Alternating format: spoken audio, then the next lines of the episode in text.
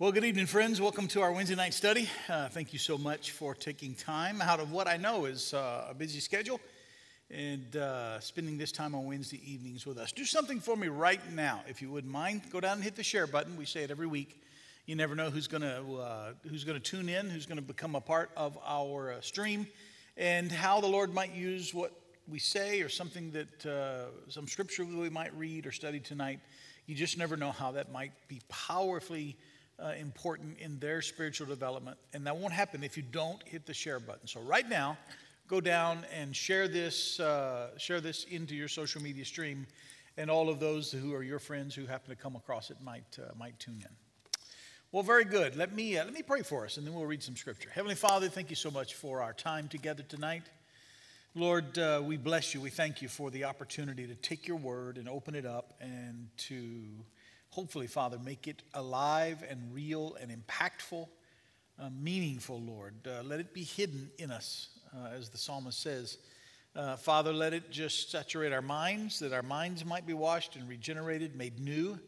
Uh, let it shape and form our values, our virtues, our heart. Let our character be formed based upon the principles of your word. And Lord, certainly in the world that we live in today, it would sure be good if we had a bunch of people walking around who are constrained by and live in accordance and emulate what your word describes and what it pours into us. So help us to do that. Help us to be those people. Bless each one that's uh, watching this tonight via the stream. Lord, we do pray that you would give us give this the widest possible distribution. Lord, let people share it. Let it go all over our nation these truths, Father, in 1 John chapter 4, they are especially applicable to this very difficult season that our nation is enduring. We need to love one another. And Lord, we have no hope of that through legislative measures and through policies and governments and politicians. Lord, this is about people and this is about our hearts. And so, Lord, help us to apply these things to our lives tonight. We give you thanks. We ask you, Holy Spirit, to convict I ask you to convict me and to change me and shape me. We give you thanks for this opportunity, for all of that to happen in Jesus' name. Amen. Thank you once again for being here. As I said before, in case you just tuned in, share the stream. Do it right now. Go down the bottom and hit share. We're beginning in uh, verse 11, 1 John chapter 4, beginning in verse 11. Let me read uh, verses 11, 12, 13, and 14, and then we'll read 15 and 16 a little later. But 1 John chapter 4, 11 through 14. John writes this Beloved, if God so loved us, we also ought to love one another. No one has ever seen God. If we love one another, God abides in us, and his love is perfected in us. By this, we know that we abide in him and he in us because he has given us of his Spirit. And we have seen and testify that the Father has sent his Son to be the Savior of the world. Let me read uh, verse 11 again, and then we'll comment on it. John says this Beloved, if God so loved us, we also ought to love one another. My goodness, we could spend we could spend the whole night just talking about that one verse. Certainly in the events of this last week and the things going on around the world, not only in the uh, in the, the racial issues that our nation is dealing with, but even in the pandemic uh, the expression of love has, well, I've never lived in a time where it could be more meaningful, more impactful than the time that we live in right now. Such great need. And nothing is better in times of need than love and all of the different expressions of that. It is the, it's the salve for the hurts and the wounds and the division and the need and the fear and the anxiety. And goodness, we certainly have plenty of that in our world today. Excuse me. Beloved, if God so loved us, we also ought to love one another. This verse mirrors Jesus' sentiment in Matthew chapter 18, verse 33. Now, the story in Matthew 18, uh, in case you don't know it, uh, you may not know the reference, but let me just real quickly recap the story. There are two servants. One of them owes a great, great debt, like a lifetime worth of earning, he owes that to his master. And another servant owes that servant just a few cents. So the servant that is uh, that owes the great amount goes before his master. He has every expectation Well, that his life is basically over, that uh, he's uh, perhaps going to be thrown into slavery, he's going to be sold, his family's going to be, there's all kinds of things culturally that might have happened. And the master, in his great mercy and in his great love, forgives all that that servant owes. A tremendous, uh, the scripture gives the indication that it's a massive amount.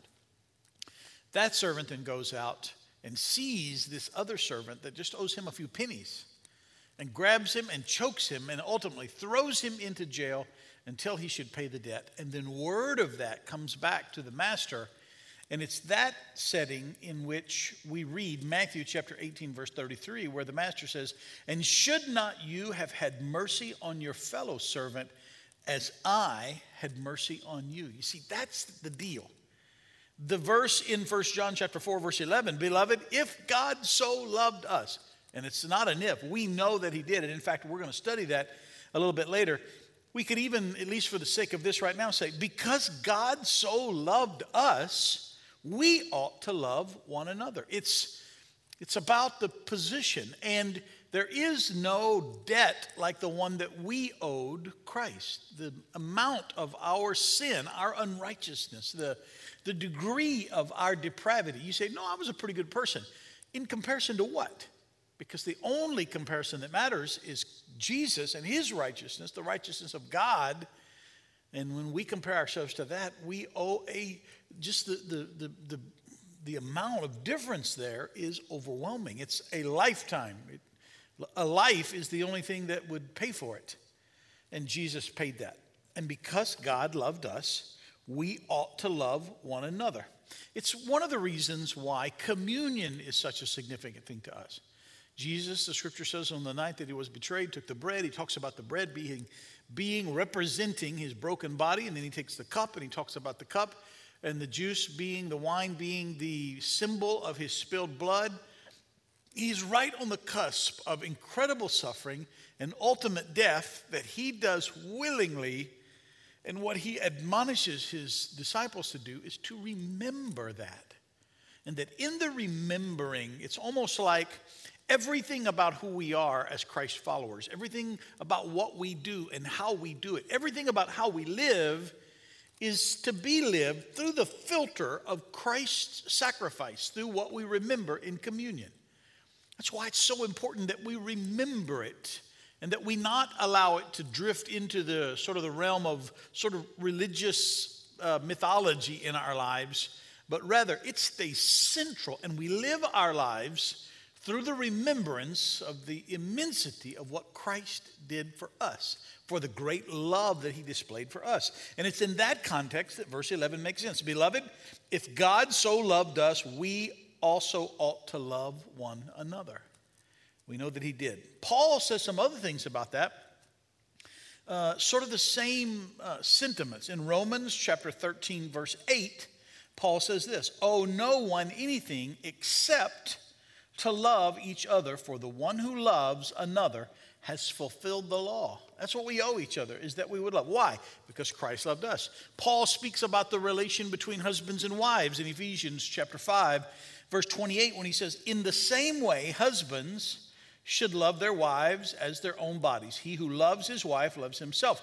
The context of that scripture is that uh, husbands love your wives as Christ loved the church and gave his life for her. It is this this whole sentiment about what it is to love as a believer has to do with what Christ has done for us. And even though debt is, has sort of a negative connotation, the debt of love that we owe to others because of the immense love that Christ has poured out upon us. Uh, notice what Paul said that God had taught us. Notice that Paul had said that God taught us how to love one another. In 1 Thessalonians chapter 4 verse 9 paul writes this now concerning brotherly love you have no need for anyone to write to you for you yourselves have been taught by god to love one another. How did he teach us? He demonstrated it. He, he let christ go and die on the cross. We, we've learned what real love looks like and we've learned what it feels like to be undeserving of that. We don't just love those who deserve it because we didn't. We love as god loves and we love in the manner that He taught us to love. Uh, one more. Notice if we put verse 11, we, we started tonight in 1 John 4 11. Let's go back and put verse 10 with verse 11, and there's just a lot of clarity that it brings. Listen to this it says this In this is love, not that we have loved God, but that He loved us and sent His Son to be the propitiation for our sins. Beloved, if God so, or in the way that, the so, if God so loved us, in other words, God loved us this way, we ought also to love one another. Um, why? Because Jesus came and was the payment for our sins. It all rises and falls on that. If you maintain the understanding of what Christ did for you, it affects everything else in your life. And I bet you've experienced that. When you maintain that, you're naturally more forgiving. When you maintain that, you're naturally more of a servant. When you maintain that, there's a sweetness, there's a goodness that emanates from your life. When you when you allow the knowledge of what Christ has done for you, let me put it in a little different position. When, when you feed your mind and your heart on what God has done for you, you express that love to others. When you feed your mind and your heart on the things of the world, be it through any, any source, eventually that message of Christ's love dwindles and the cares of this world become the thing that's most important. What's going to happen to my stuff? I deserve something better. I don't deserve to be treated that way. Hey, I've got something better. And all of a sudden, we're not loving, we are earthly. You've got to keep, we've got to keep the knowledge of what Christ did for us center right before our eyes. I, I use the word filter. It's like a filter that we see the rest of life through. And that's what you've got to do. You've got to keep your mind and your heart pure, thinking about the things of God. Um, God has indeed taught us how to love one another, and we do so by maintaining the fervency and the relevance of God's love in our lives and minds. In other words, we remember, we keep it in there. We don't let it dwindle. We don't, we don't let the things of God drift from our minds. And when we feel that happening, what do we do about it? What's the course of action? Well, there are two things. When you feel your love growing cold, when you feel the fervency, when you know that it's been some time since you spent time in the presence of the Lord, or if you identify, and if you remember this, much of First John is about being able to measure, taking the subjective nature out of a measurement of whether or not you're really loving, whether you really have God's presence in your life, whether you're a believer, whether you live in the light of the dark. When you, when you when you measure that and you find that that has grown cold, there are two things you can do. Two very practical, prescriptive things. And preachers have been saying them for years. What are they? God's Word. Get into God's Word. And secondly, spend time in God's presence. The two of those, the Holy Spirit making His Word come alive, forms this, well, this filter through which you begin to see life. And you begin to understand things through what Christ has done for you. Let's go on. 1 John chapter 4 verse 12. Really interesting theological truth here. It says no one has ever seen God. If we love one another, God abides in us and his love is perfected in us. Now, some very sort of weighty theological things here. And it sort of speaks to that filter and that, that presence of God and that seeing life through the sacrifice of Jesus. You see, you and I face a battle every day. It's the battle that exists between sight and faith. I, I can see this coffee cup. It's about half full. It's got coffee in it. I don't have faith in it. I see it. It's real in my mind, in my, in, in, in my perception. It is not something that I just hope is there. I see it. There's no faith involved. This table is here, this iPad is here, this chair is here. But there are things that I only hope exist. In fact, Hebrews 11. Faith is the substance, the thing that makes real those things that I just hope for. And God, almost in his entirety, at least for you and I right now, doesn't live in the sight realm. In some ways, he does, but not in most ways. He doesn't live in the sight realm, he lives in the faith realm. And because he lives in the faith realm, because we relate to him and we engage God through faith, sometimes it can be difficult to keep that filter of seeing the world through the love of Jesus and through what he's done for us. The scripture says that no one has ever seen God. If we love one another, God abides in us. So, if we're able to keep that, what Christ has done for us, relevant in our life, there's a reward for that. If, even though we can't see Him, we still love one another, even though it's faith, not sight. If I can still keep God relevant in my life, if I can keep Him in front of my eyes, if I can push the world out. One, you hear me talking about, and I talk about it, well, I talk about it a fair amount. I don't listen to music, almost any music, other than godly music. Why? Because it's part of that filter for me. It carries a message. And oh, it doesn't matter. It does matter. Every piece you put into your heart and mind, no matter how small the degree, every message that you put in that acknowledges the lordship and the messianic nature of Christ is significant on a good form, and everything that you take in that denies that it doesn't have to objectively deny that. It, it, it can just uh, it can just deny some of the principles. Everything that you do has some bearing upon who you are in that ability to see the world through that lens of what Christ has done for you. Why? Because we don't yet see God. There's a couple of things that I want to establish. Very important theological truths here. First of all, God is not seen by humans. We see the evidence of him, and there are times when God reveals himself. I'm not saying God has never been seen, but what John is saying is that we live in a realm where we don't walk around holding hands with the physical form of our Heavenly Father. He's with us, but we don't see him with our physical eyes. He is not a human.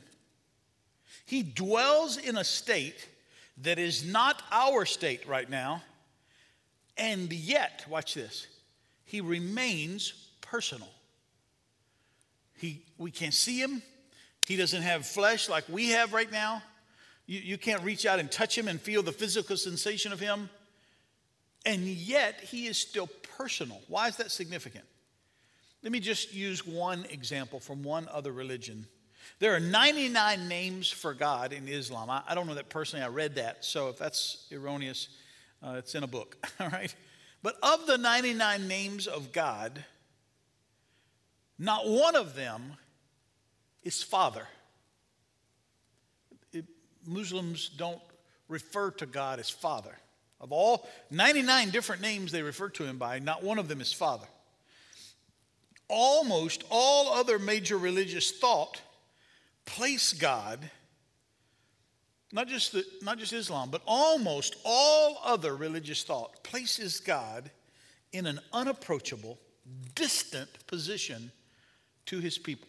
The fact that he's invisible, yeah, God's invisible. He's not here, he's, he's far. I mean, their whole concept, the whole concept of who God is, is that he's removed, he's untouchable, he's even perhaps unfeeling, lots of different concepts. And yet, First John, while it does say that he's not like us, he, he, he, we don't see him. He lives in an invisible state. Even though we can't see him, now get this, he abides in us, and his love is perfected in us. He abides, and love is perfected. Wow, two. Okay, two things that a, a distant, untouchable, removed God can't do is perfect his love in us and abide in us. He's not far away. He's different than us, but he's not distant. Very important. While 1 John 4 12 does say that we cannot see God, He abides in us and His love is perfected in us. Let me real quickly touch on those words. The Greek word for abide is the Greek word meno, meno, or meno. And it literally means pretty much the way that we use the word to reside, to remain unchanged in a certain state. He comes in and He remains in. He abides with us. He's not coming and going. He's taken up residence within you. And because of that abiding nature, his love, his love now, watch this, is a big word, is perfected in us. Perfected uh, is the, uh, is the Greek word teleo, and it, it, it, it means completed, finished. It, it does use the word perfected in the definition of it. It is made perfect in us. So God lives in us, abides unendingly in us, and by that abiding presence, He perfects, makes perfect His love. It's not lukewarm, it's not, it's not come and go. It's not something that you do when you feel like it. It's not a thing that, no, his, his love, because of his abiding nature in us, is perfected. Wow. The, those statements have two things in them they have locus, location, and they have quality. There are two statements. Where does all of this take place? The locus? In you and I. I love the corporate church. I love the organizational church, the assemblies of God, the, the things that we're able to do because of that. But this doesn't say that these things happen there, they happen in you, they happen in me. The place that love is perfected so that it might be displayed to the world is not organizational. It's in you, it's in me. The responsibility and the opportunity doesn't reside in the organization of the church, it resides in the men and women, boys and girls who are Christ followers. That's that's where the abiding takes place. That's where He lives. When we come together, He comes here with us. And yes, He is everywhere, but He does His work in you and I.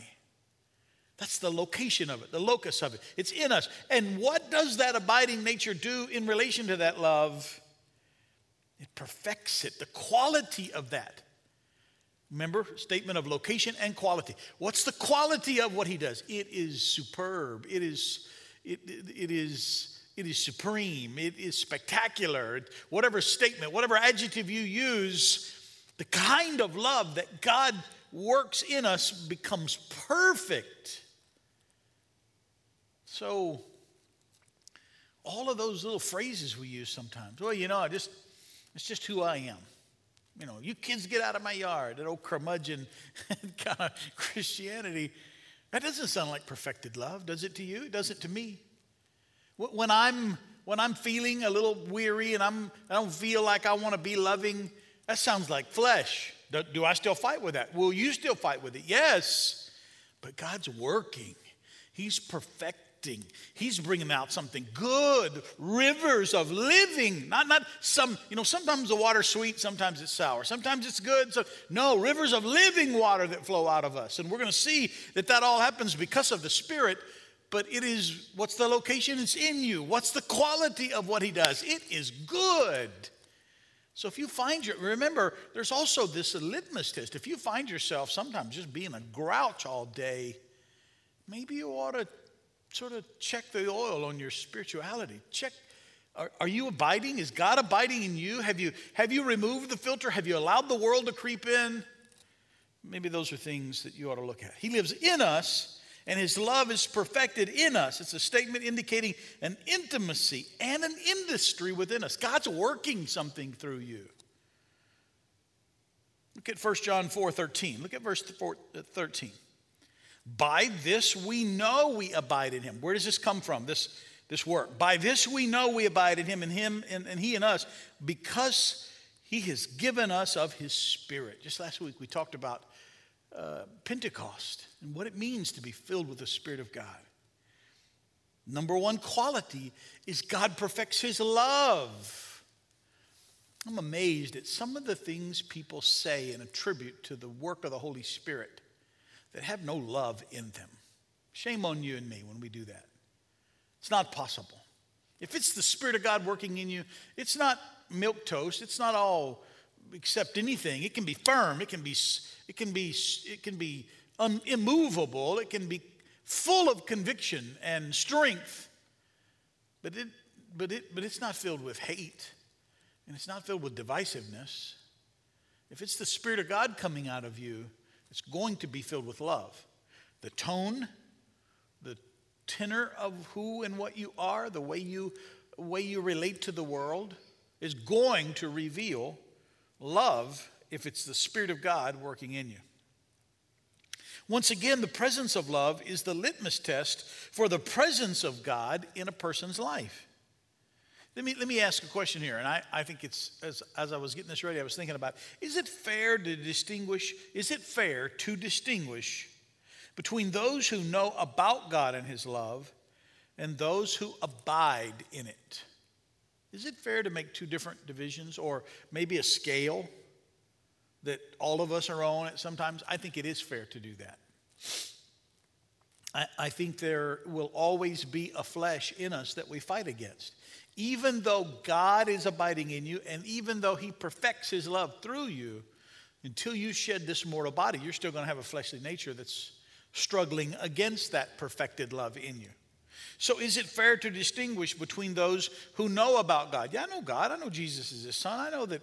I know that love is how Christians are supposed to behave. I know I'm supposed to come to service. I'm supposed to, you know, uh, use of my talents and bless the kingdom of God and tithe and and and tell others about. I mean, I know all those things.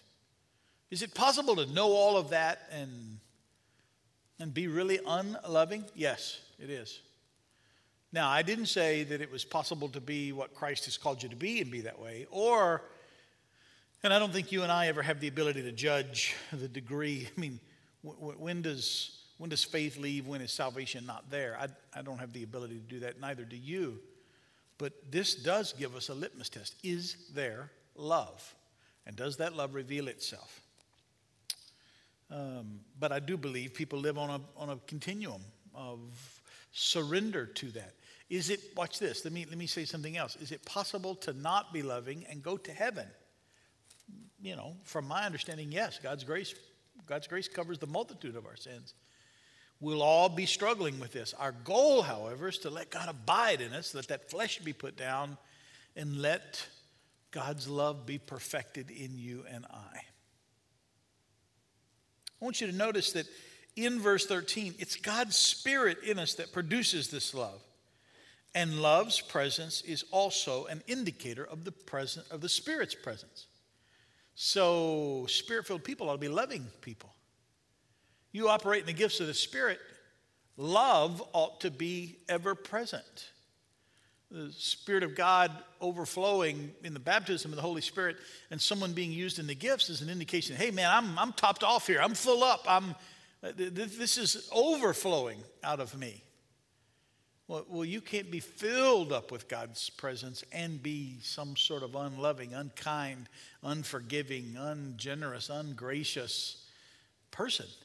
Those theologically won't go together. And that's part of the reason and part of the justification for God using John to write these things down. It gives us a non subjective method to check how we're doing in God. Um, look at Romans chapter 5, verse 5, speaking about the Spirit's work in us and love. It says this, and hope does not put us to shame. Romans 5 5. And hope does not put us to shame because God's love has been poured into our hearts. How? Through the Holy Spirit who has been given to us. So you can be filled up with God's Spirit and manifest the gifts of the Spirit and be unloving. Why? Because it's the Spirit that brings that love. It's the Spirit that empowers that love. It's the Spirit that perfects that love, and you, you, are faking it. Something else is going on if, uh, if there's no love. I said it, you can write it down. People that manifest the gifts of the Spirit and aren't loving, those aren't genuine gifts of the Spirit. So says Pastor Roy. All right? Call them on it. Hey, wait a minute. You were speaking in tongues and interpreting. You were giving a word of prophecy, and then you're posting all this hateful stuff on Facebook. Maybe you ought to post that up. Hey, that doesn't sound very loving. Supposedly you're a great man or woman of God. Maybe you ought to. But anyway, no, don't put it on Facebook. Just, just, just take note of it. All right. Love's got to be there. It's the Holy Spirit that makes us aware of God's presence in us and us in him. Listen to this again. If we read verse 13 again, by this we know. How do I know? By this we know that we abide in him and him in us. Once again, a check, a, a test. How can you know? Because he's given us his spirit. And that spirit's perfecting love in us. It's the Holy Spirit that makes us aware of God's presence in us and that we're in him. It, it once again speaks to that lens that we see things through. His Spirit keeps that lens of Christ's sacrifice. I'm in Him, He's in me. There's no way I can, I, I, I, can't, I can't allow myself not to keep my eyes fixed on Him, the author and the finisher of my faith. I see the world through the lens of the Word of God and the Spirit of God. And if that lens is removed and I start seeing it through the flesh, wait a minute, the Spirit lets me know you're not seeing it straight. It's the Spirit that confirms these things in you and I. Failure to love, and there's a really interesting correlation to 1 Thessalonians 5:19 here. Uh, failure to love is resistance to and perhaps even squelching the Holy Spirit in a believer's life. Do you know 1 Thessalonians 5:19 Paul says, uh, quench not the spirit.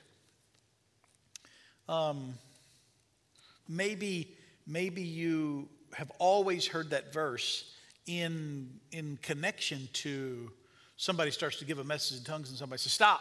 Oh, no, he's, he's quenching the spirit. That's not the context that 1 Thessalonians 5.19.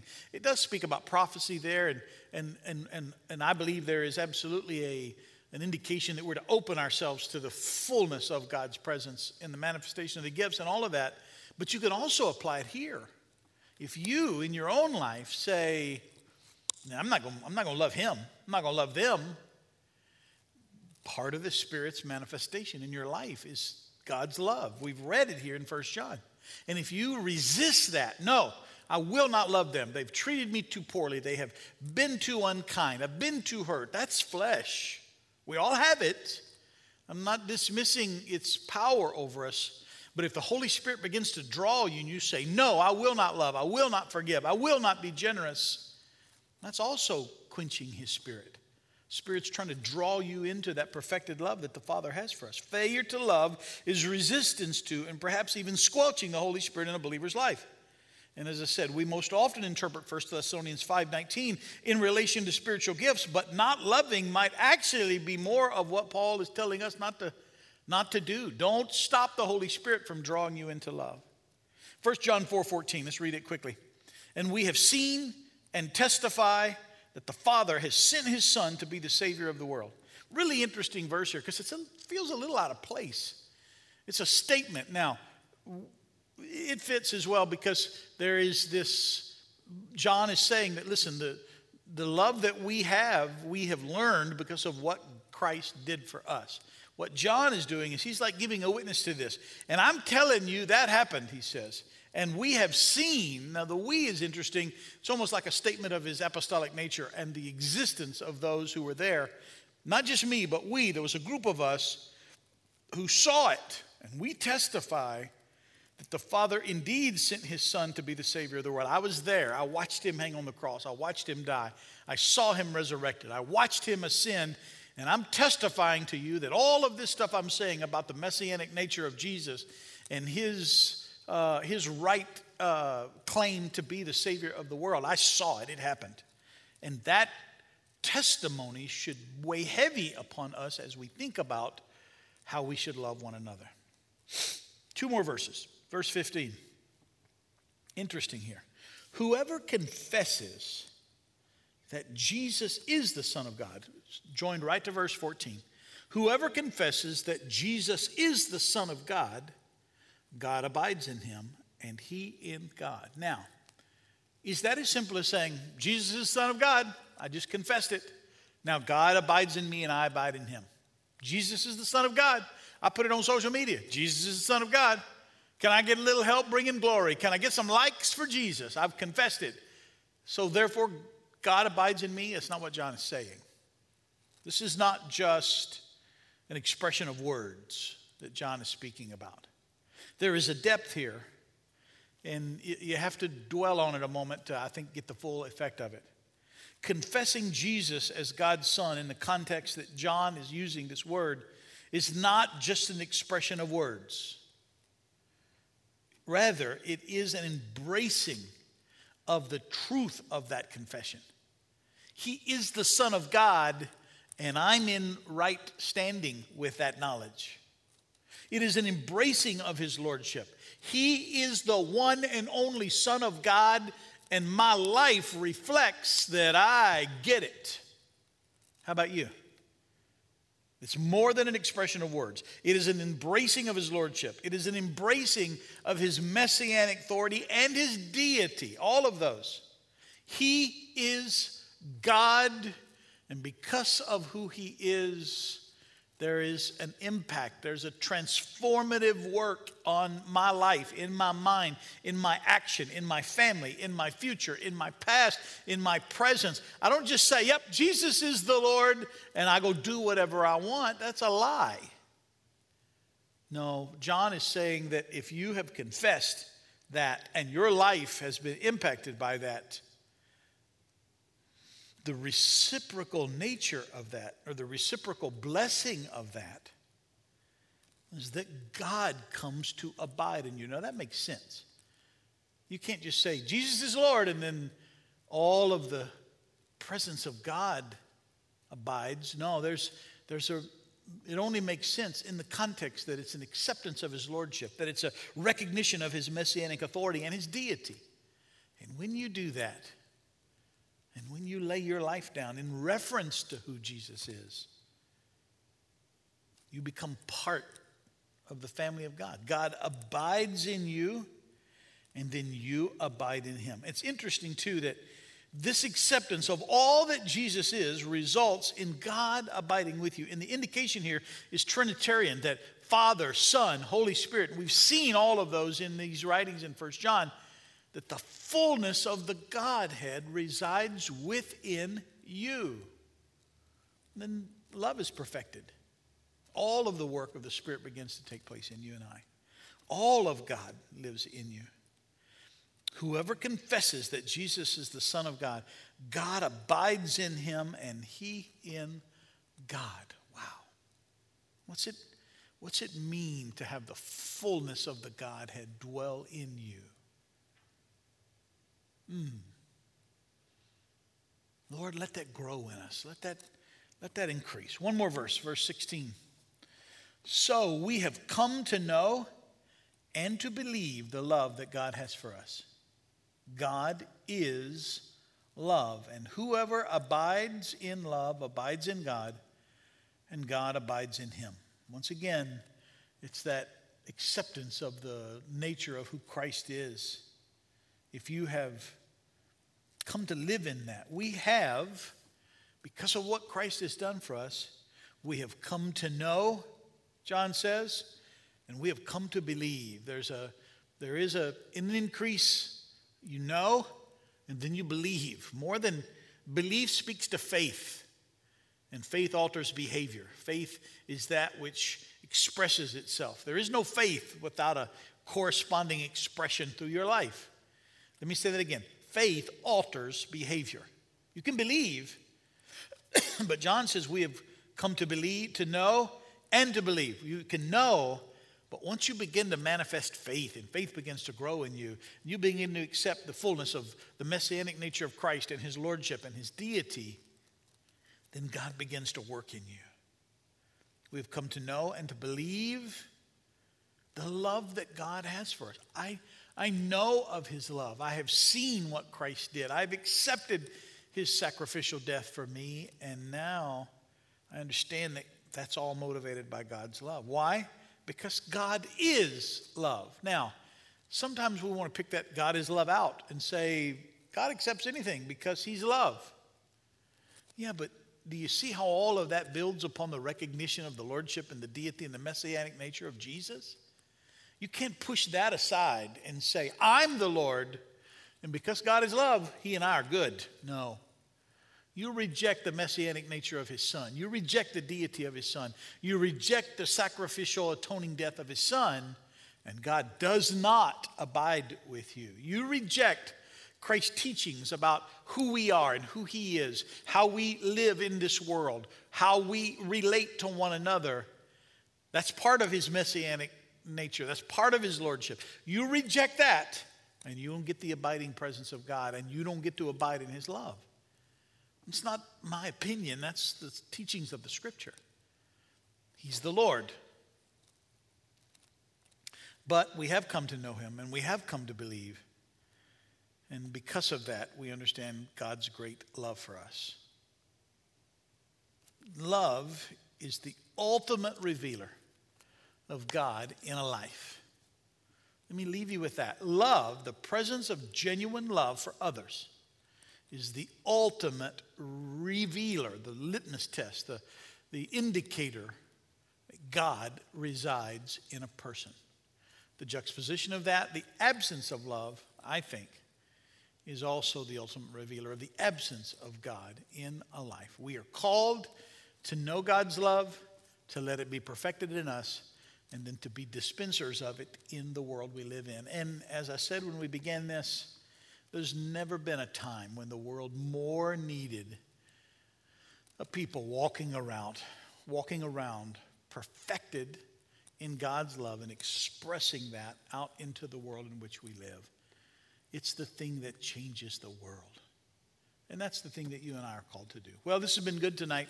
Thank you so much for being here with me. Um, join us uh, Sunday morning. If you haven't already heard, we'll be live and in person. We're opening church back up Sunday, June the 7th. Uh, if you haven't already seen the video that we prepared talking about the different things that'll be a part of that, lots of uh, constraints upon us, both numerically as well as uh, CDC guidelines about masks and hand washing and, and, those sorts of things, social distancing. We think we've covered all of that. Uh, but please go find that video. It's on the church website, it's on the church Facebook page. Uh, I've shared it. You can find it on mine. Pastor Chris has as well. Both campuses open. Uh, both services here at the Alton campus, 8:30 and 10:30. Very important that you go watch. The doors will not open to the to the building until 15 minutes before those services. No, uh, no congregating in the halls. We'll ask you to wear a mask. If you don't have one, we'll provide one when you come in. Uh, hand washing and hand sanitizing stations. No children's ministry, no cafe, no coffee, no donuts. Really, no time in which we're going to all hug necks and shake hands. I know that's very different, but it's going to be a very different service. But we will be able to be together and sing and worship and, and lift up the Lord. When the service is over, we'll ask you to quickly exit the building and move back to your cars and, and head home because we have another service coming in and we're going to disinfect and clean everything, and we can't have people hanging around the building in order to get that done. So, lots of different things about uh, Sunday. Go find the video. It's about uh, eight minutes long. Watch that. It'll give you everything you need to know. God bless you. Thank you so much for being here. We hope to see you in person at one of the two campuses. But if you can't be in person, we want you to know that we'll still be streaming. Everything will be streamed. You can still enjoy service there from the comfort of your home. We hope that you do, and that you'll either invite a friend to come join you in service here or to join you online. God bless you. Have a great night. We'll see you again soon. Bye bye.